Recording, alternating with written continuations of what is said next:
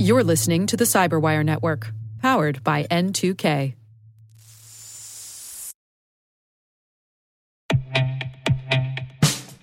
And now, a message from Cyberbit.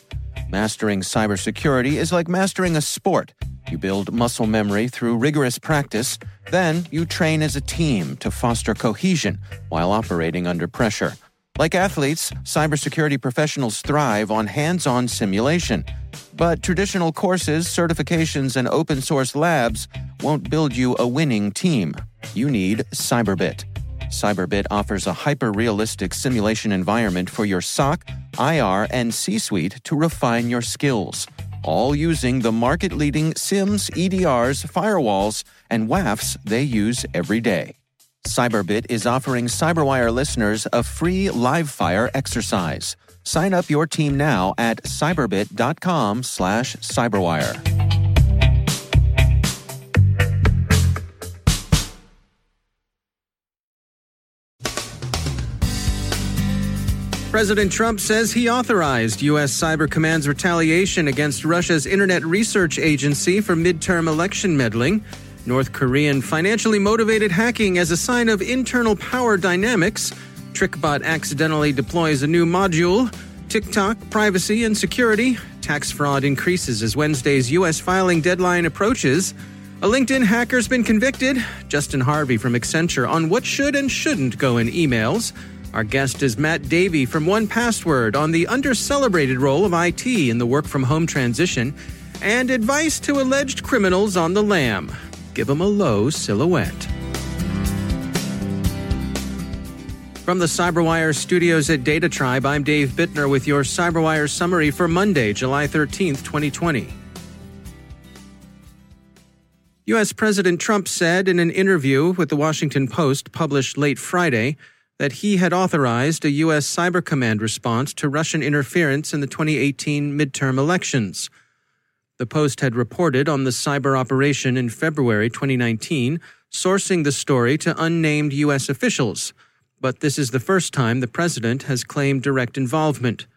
The attack knocked the Internet Research Agency offline in a demonstration intended, it was said at the time, to show the Russian government that cyber operations, particularly influence operations, would not be cost-free. The New York Times says the 2018 operation was intended as both a deterrent and a realistic test of U.S. capabilities against an actual adversary. The Telegraph reviews North Korean financially motivated hacking, including LinkedIn phishing and cryptocurrency fraud, and notes its opportunistic and indiscriminate character.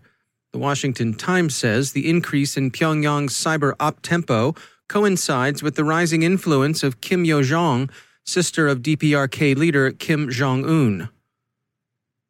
Researchers at Advanced Intelligence describe some curious TrickBot behavior. A test version of a password-stealing module appears to have been mistakenly deployed. The malware was up and prematurely warning people that they'd been infected. The researchers think the gaffe is a sign that TrickBot's masters are outsourcing at least some of their development. Amazon told its employees to delete TikTok Friday morning, but then withdrew the order as an error, the Wall Street Journal reports.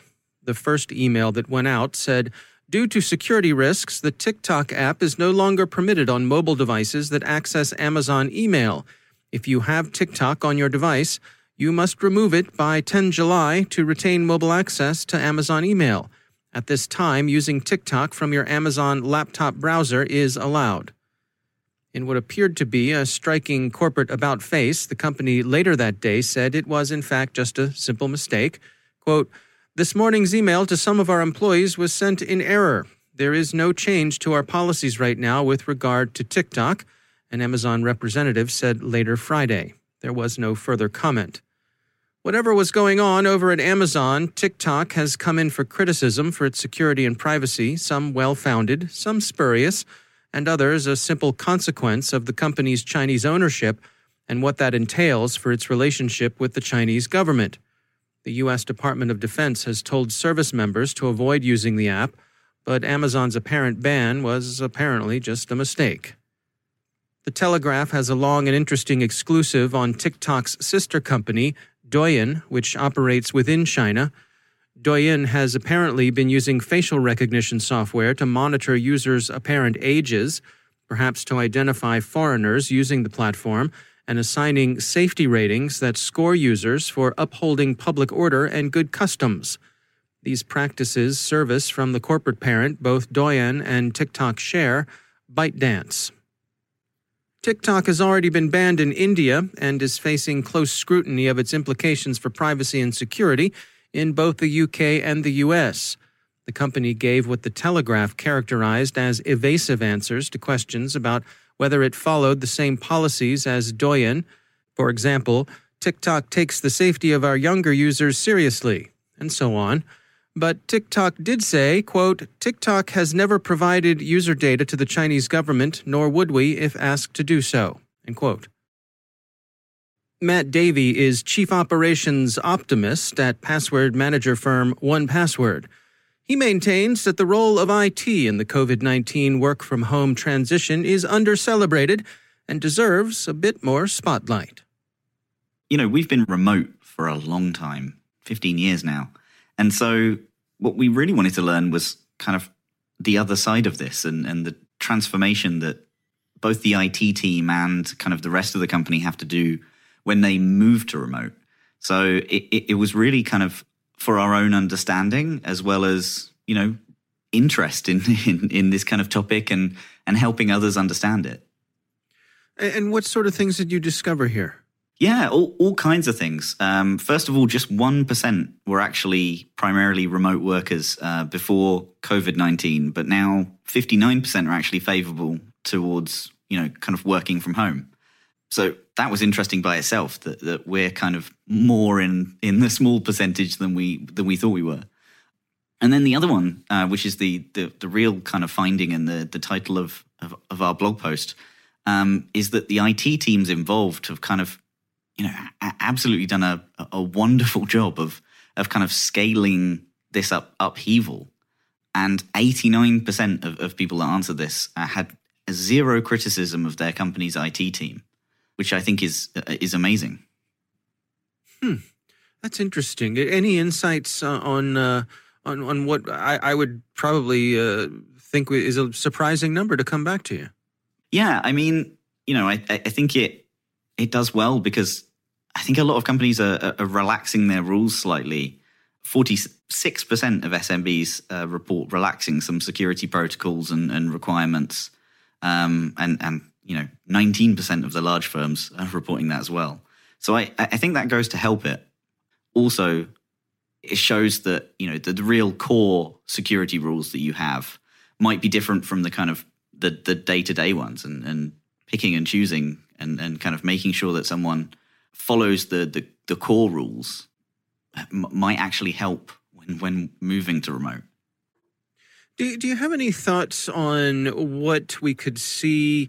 I'm thinking, you know, that many organizations have, as you mentioned, relaxed rules during this pandemic. I wonder what the melding of those two things are going to be as we perhaps people continue to work from home. Will the organizations say, okay, we're going to have to dial in more of these rules again and adjust to this new reality? Absolutely. I think there will be a lot of adjusting. I think some of the tools that, you know, are core to our organization are going to change. You know, the more tools that you kind of bring about that engender remote working, I think are going to be huge. And passing all those throughout your organization are going to take time that we just haven't had at the moment. It just seems to be one thing after the other that the companies have to deal with at the moment. That's Matt Davey from 1Password. Yevgeniy Nikulin was convicted Friday of breaching internal networks at LinkedIn, Dropbox, and Formspring in 2012, and of then selling the service's user databases on the black market. ZDNet reports that he took a total of 117 million user records from LinkedIn, information on 68 million Dropbox users, and 30 million details on Formspring users. He was arrested in October 2016 while vacationing in Prague and was held in response to a U.S.-issued Interpol red notice prompted by criminal complaints the three companies had filed in 2015. In the summer of 2017, Czech authorities extradited Mr. Nikulin to the U.S. Mr. Nikulin's time in custody was marked by a fractious refusal to cooperate not only with the government, but with his own defense counsel. He did meet with Russian consular officers, again without his defense counsel being present, but what they discussed is unknown. He was also in trouble while being held in jail for sometimes violent and disruptive behavior. It took the jury slightly less than 6 hours Friday to reach a unanimous guilty verdict, CyberScoop reports. That conviction came as something of a surprise, given the strong criticisms the presiding U.S. federal judge made of the prosecution's case last week, deriding it as not only boring, but also frequently irrelevant. Mumbo-jumbo and a dry hole were among the warmer expressions the judge used, according to Law 360. The jurors apparently found it neither. Mr. Nikulin is expected to be sentenced on September 22nd. And finally, what did Ray Hushpuppy do to draw the attention of law enforcement agencies in the U.S. and the United Arab Emirates? Mr. Hushpuppy says he's a real estate magnate and that dealing in property is the source of his apparently considerable wealth. The U.S. Justice Department, which now has him in custody after extradition from the UAE, says he made his fortune in business email compromise. The source of Mr. Hushpuppy's income will receive plenty of consideration at his eventual trial, as Australia's Nine News reports. But Mr. Hushpuppy was not just a quiet alleged crook. He was an influencer with lots of social media and email accounts, and a digital exhaust that, were it made visible, would look something like what you'd see from a very badly maintained diesel. Go look up coal rollers. Advice to malefactors, and remember, Mr. Hushpuppy is still just an alleged malefactor and entitled to the presumption of innocence. If you want to stay out of the slammer, stay inconspicuous. It's hard, we know. You want to wave the shopping bags around, or, to take an earlier alleged Russian gangster's example, pose in your tracksuit with your exotic pet ocelot. Come on, a little modesty is just good policy.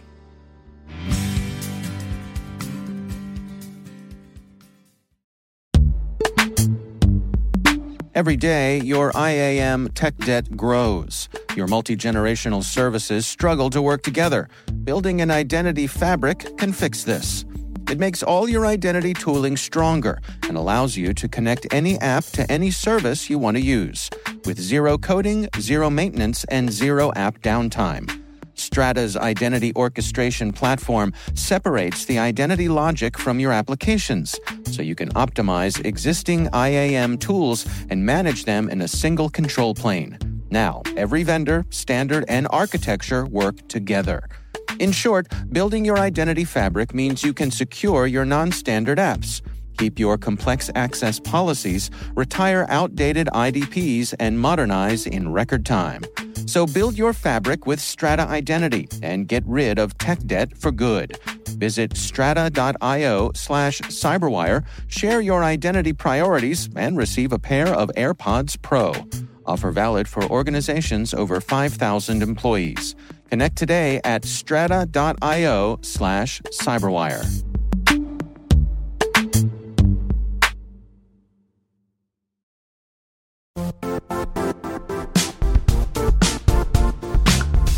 The IT world used to be simpler. You only had to secure and manage environments that you controlled. Then came new technologies and new ways to work. Now, employees, apps, and networks are everywhere. This means poor visibility, security gaps, and added risk. That's why Cloudflare created the first-ever connectivity cloud. Visit cloudflare.com to protect your business everywhere you do business.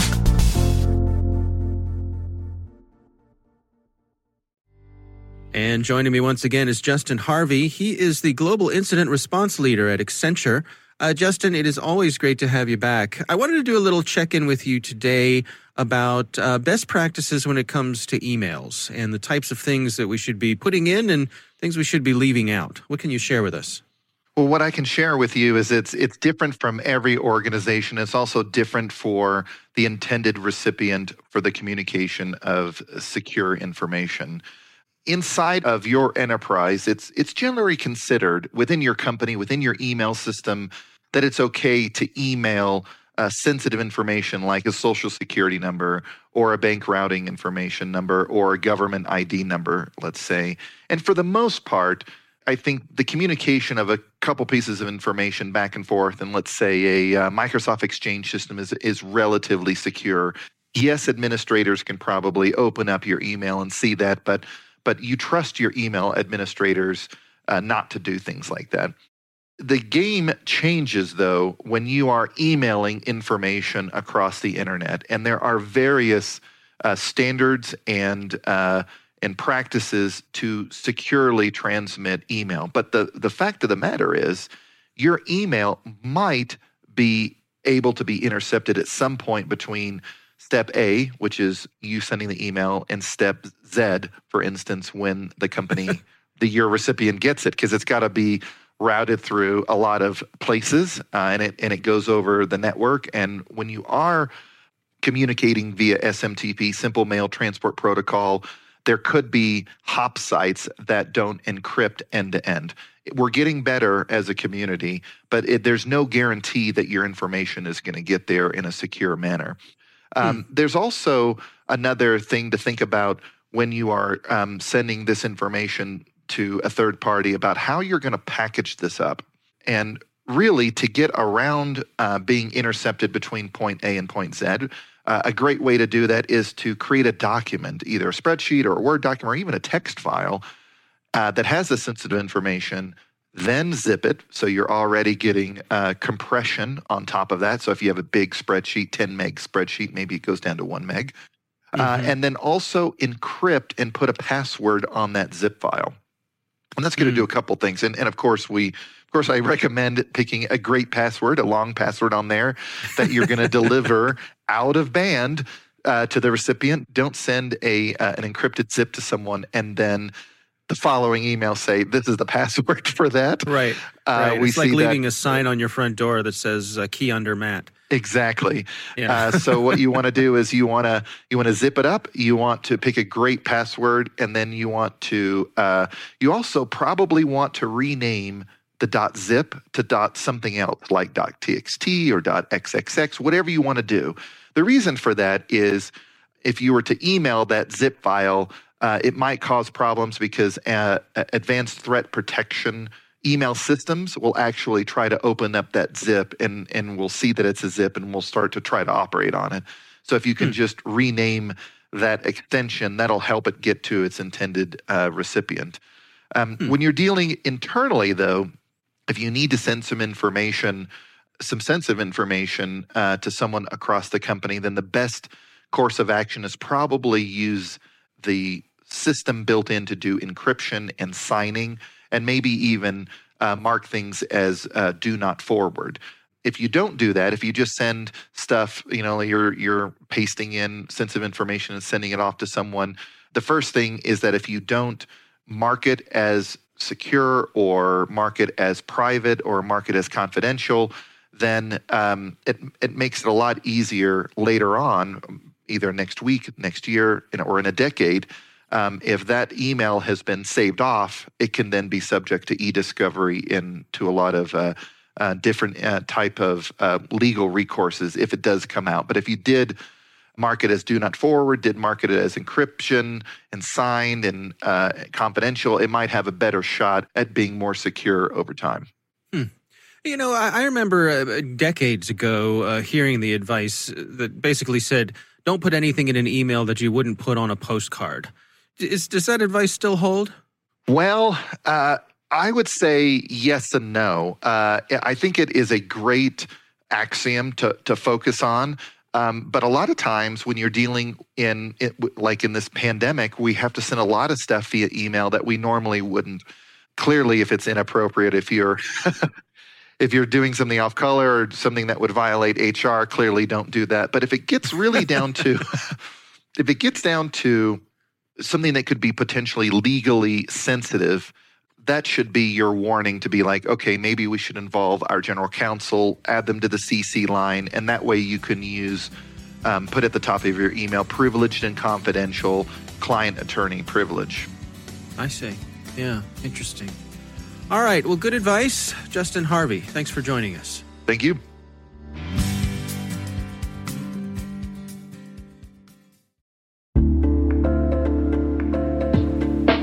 Are lengthy security reviews pulling attention away from your security program? With the largest network of trust centers, Vanta can help you streamline security reviews to win customer trust, save time, and close deals fast. Proactively demonstrate security by showcasing key resources like your SOC 2 or ISO 27001 and provide real-time evidence for passing controls. And when a security questionnaire is required, Vanta takes the first pass for you. Visit vanta.com/cyber to take a self-serve tour. That's vanta.com/cyber.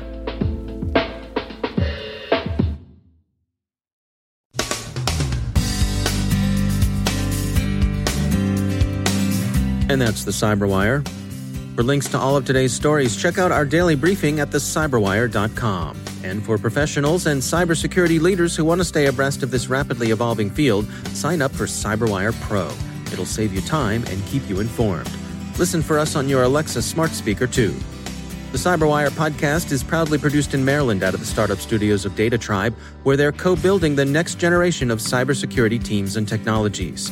Our amazing CyberWire team is Elliot Peltzman, Peru Prakash, Stefan Vaziri, Kelsey Bond, Tim Nodar, Joe Kerrigan, Carol Terrio, Ben Yellen, Nick Filecki, Gina Johnson, Bennett Moe, Chris Russell, John Petrick, Jennifer Iben, Rick Howard, Peter Kilpie, and I'm Dave Bittner.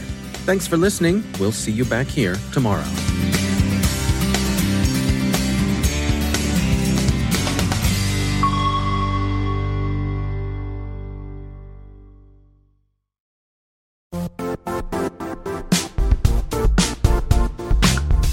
And now, a word from our sponsor, Zscaler, the leader in cloud security. Cyber attackers are using AI in creative ways to compromise users and breach organizations. In a security landscape where you must fight AI with AI, the best AI protection comes from having the best data. Zscaler has extended its zero-trust architecture with powerful AI engines that are trained and tuned by 500 trillion daily signals. Learn more about Zscaler Zero Trust Plus AI to prevent ransomware and AI attacks. Experience your world secured. Visit zscaler.com/zerotrustai.